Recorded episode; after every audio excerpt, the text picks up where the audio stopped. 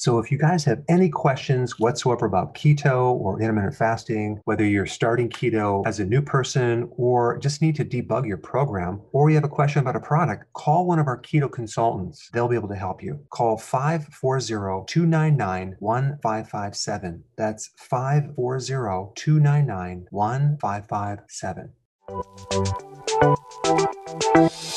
Welcome to the Dr. Berg's Healthy Keto and Intermittent Fasting Podcast, where Dr. Berg takes you on the journey for the truth about getting healthy and losing healthy weight.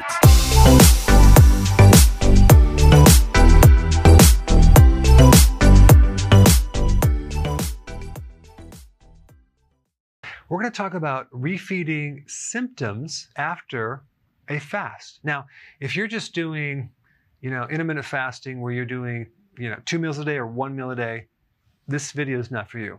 This video is more about the person who does a 36 hour fast or 48 hour fast or a 72 hour fast or longer. So what happens is the longer you fast, the less you need of hydrochloric acid, bile, enzymes. I mean, they're being produced, but not in the same quantity. So they tend to uh, adapt and shut down to some degree. And you come in there like, like I did after a long fast, and you eat this huge meal. Oh my goodness, are you going to feel sick? You may feel arthritis, nauseous, bloating, tired. You may even get diarrhea, gas, or stomach pain. So you don't want to do that. Very simply, you want to consume a small meal. This usually is fine cooked or steamed veggies, and not a lot, just a little bit, or a small salad of leafy greens with a little olive oil and maybe some vinaigrette. Maybe a little bit of berries, okay? Or a little bit of fermented vegetables and maybe some protein like one egg or a little bit of chicken. Maybe you have a chicken wing or a chicken leg and a little bit of fish, maybe three ounces. But that's it.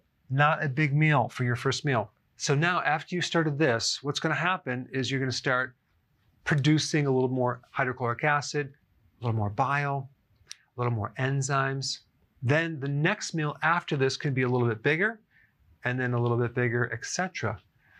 But the reason why vegetables seem to be the best thing to consume is because they have enzymes already in them to help you digest. And so anytime you eat food without enzymes, your body has to make them if you have enough. But don't start out with that first meal having a huge Texas style steak of red meat, okay? Don't do a large meal. Don't do a high fat meal like I did. And don't do a whole bunch of nut butters like peanut butter as your first meal, or else you're going to not feel too well. All right, thanks for watching. Hey, before you go, real quick, I have a course entitled How to Bulletproof Your Immune System. It's a free course. I want you to take it. And here's why. Here's you.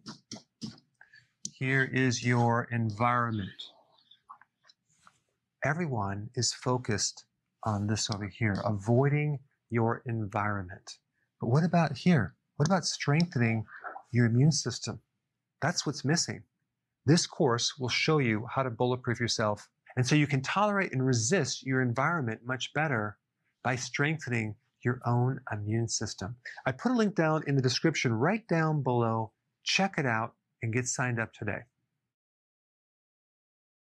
Hey guys, I just want to let you know I have my new keto course just came out. It's a mini course. It covers all the basics and how to do it correctly.